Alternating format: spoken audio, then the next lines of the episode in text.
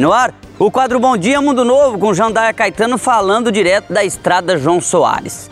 Terminou a pavimentação asfáltica da referida estrada, ligando o bairro Fleck até a BR-163, ali próximo ao trevo do Pesque Pague Itália. Mais de 1.300 metros de asfalto concluídos. A empresa ainda tem uma última ação para realizar nesse asfalto, que é a sinalização. Mas ela terminou ontem os 300 a 400 metros que faltavam para ela concluir a obra aqui na João Soares. A obra está oficialmente entregue para que possa haver o tráfego de veículos e vai aumentar muito o fluxo de veículos aqui neste local. Mas a empresa ainda não terminou a obra no sentido de que precisa fazer a sinalização. É importante lembrar que a Sotran ela tem outras ações no município também para realizar. Por exemplo, a Secretaria Municipal de Infraestrutura liberou as ruas Otávio de Moraes, que é uma sequência da Olavo Bilac, e a Rua Natal, com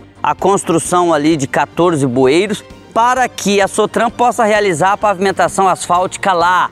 A Sotran também vai realizar pavimentação asfáltica na rua atrás do posto de saúde da Vila Nova Universitário e mais três ruas também lá no bairro Vila Nova. E a Sotran ainda tem para construir pavimentação asfáltica lá na Manuel Mendes e está apertando o cerco lá naquela localidade para construir aquela avenida duplicada. Ou seja, muito serviço para essa empresa do Paraná que ganhou três licitações em Mundo Novo através de apoio, seja com o governo federal ou com o governo do estado, e agora tem a incumbência e o desafio de construir e fazer essas obras. É isso. Jandaia Caetano, direto da estrada João Soares, para dizer que, olha, está conclusa a pavimentação asfáltica no local para o quadro Bom Dia Mundo Novo.